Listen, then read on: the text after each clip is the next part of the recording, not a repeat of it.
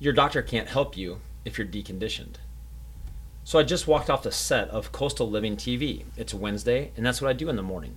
And the topic today was a very interesting one to me. It's one that I've done multiple times. Basically, it boils down to this What's the biggest health problem in the world today? Is it cholesterol, which leads to heart disease? Is it your blood pressure? Is it your VO2 max? I mean, myself and others, we're supposed to be your doctors. The guys that shoot you straight and get you living a longer, healthier life. We're ridiculously upbeat when you come into the clinic. We're positive, and we should give you that perfect answer for your questions on health, happiness, and longevity. And maybe even sprinkle in some quick analogies to help you remember tips and tricks. We can't ever have a bad day. We can't ever have personal issues. When you're in our clinic, you're paying us. It's about you. We've got your back. Then why do I smile and avoid the true problem? Why, when you ask me, how did this happen, I say, you're just getting older, or some other nonsense. Yes, I know if you see one of us in the healthcare system, you have an actual issue a pulled muscle, a stiff shoulder, you have a cold, or maybe you have an arrhythmia and it's more something serious. But you ask me, what's the cause? Why did this happen? How do I fix it? And I clam up. As a whole, the planet we live on and all of its inhabitants are getting more and more deconditioned. We're getting out of shape and lazy. We don't move. Now, not week, not next week is the perfect time to get into this deconditioned. That's the problem. As in, we can't move. Now, look, this is not an overweight article. If you wake up on January 1st and you need a resolution and you seriously aren't sure if you're overweight, then that's your problem. You're lying to yourself. You know if you're overweight or not. But what if you're like this guy below? He's not overweight at all. He's extremely unhealthy, however. This is my patient from a year ago, and he takes the prize for my all time most deconditioned and critical client of all time. And that's not a light statement. My clinic is now 17 years old, and I have close to 19,000 unique clients, and this is my all time worst guy. Just imagine what I've seen walk in the door as a chiropractor. This guy came in and he can hardly walk. It's more of a zombie shuffle. He's got bad knees, multiple replaced body parts, misery in his eyes, no mobility to speak of. I ask him to raise his hands above his head, and it looks like he's changing gears like some sort of kid's cogwheel toy, and he can still barely scratch his scalp. He measures his days in good days. As in, hey, doc, last month I had a good day. I was able to walk my dog around the block. That's a terrible place to be. This guy was in after a fall. You know, wait, I can't do this justice. Let me just quote the conversation.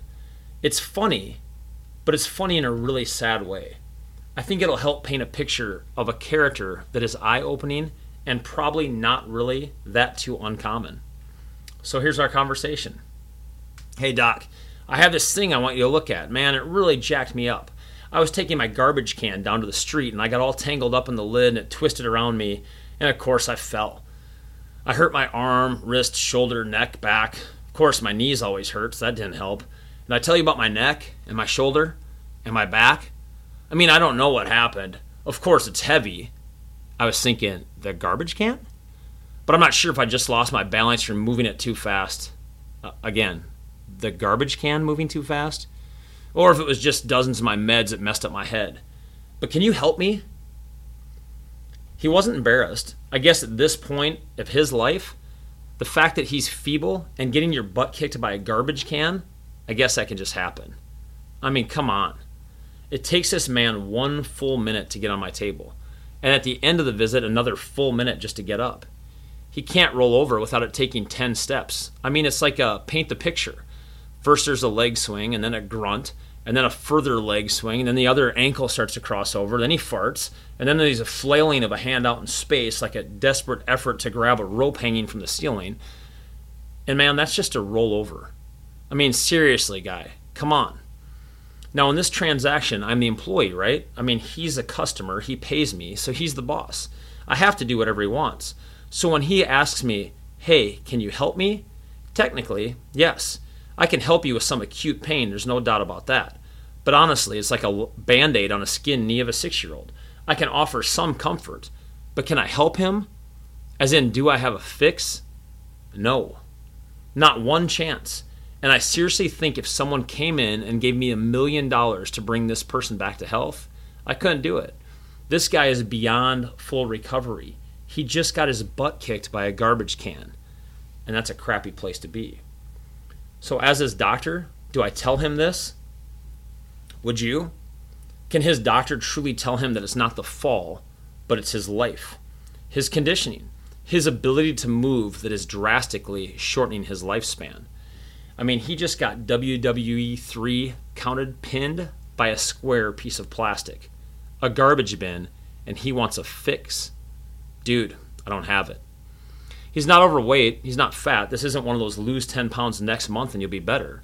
I don't think if he was overweight, it would really directly affect why his shoulder is sore or his hip is stiff or immobile and why he's had all the surgeries. I mean, not directly, not much, regardless of his size. It's not about fat, it's about movement. Don't ever let yourself get like this guy. You guys are listening to me, you're my friends. It would break my heart to see you like this, or even a degree of this. So you have to ask yourself a different question. Instead of saying, Am I in shape or am I fat? Ask yourself, Am I deconditioned? This guy and many on the spectrum of crappy health led me to further think about the real cause of sickness, soreness, pain, and declining health. And here's what I came to it's deconditioned. That's the cause of all of it. It's the biggest cost the wasted money, the wasted time, the loss of fun and energy, and the reason for tax hikes, why I can't afford decent insurance, the rising deductibles, and the list goes on and on and on. Being deconditioned is the start of a never ending circle of doctors, therapists, chiropractors, the search for miracle pills, creams, diets, and workout plans. And it's a giant purple elephant in the room that we all just fail to see. It's a slow, ongoing spiral down to the point where one day you wake up and it's just gone. Your ability to move has been lost. Now you have the incredible quest to climb out of the pit of deconditioned. It's a saga, it's Don Quixote type stuff. It's not your doctor, therapist, or your trainer. This one's all on you. Most just don't have the willpower to do it. We're talking years to get back. So ask yourself is it an effort to roll over, to get out of bed? Is it an effort to tie your shoes or go downstairs to do the laundry? Can you move? Could you squat? Could you do an Asian squat all the way down with your hands over your head? Could you run a mile?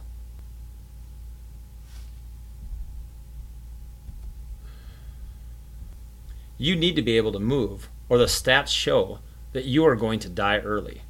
Look, I don't want to tell you. Your doctor doesn't want to tell you. And I'm not here to scare you. I just want to shout the information that you need to know. I'm supposed to be the doctor and shoot you straight, but it's hard to do in the clinic. And I'm not alone. One of the most famous doctors out there is Dr. Jordan Metzl. He has the best selling book, The Exercise Cure, and he's screaming the exact th- same thing Move. Great, you can do it. Now get better at moving his number one test for assessing health. It's not blood pressure, it's not cholesterol, it's not a stress test, it's not a bunch of blood work, a VO2 max, or a bench press. It's not even close.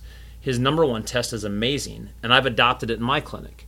The test goes like this lie on your back. Now get up. That's it, the get up test. Have you ever had a doctor ask that? Well, they should. Just try it. Did you use a hand to get up? Did you have to use two hands? Did you have to roll over on your hands and legs on a four point stance? Did you have to use a railing, a ladder, your neighbor? Did you have to call the fire department? If you used anything more than one hand, you need some help. Don't lie to yourself and stop the excuses. You need help now. Yep.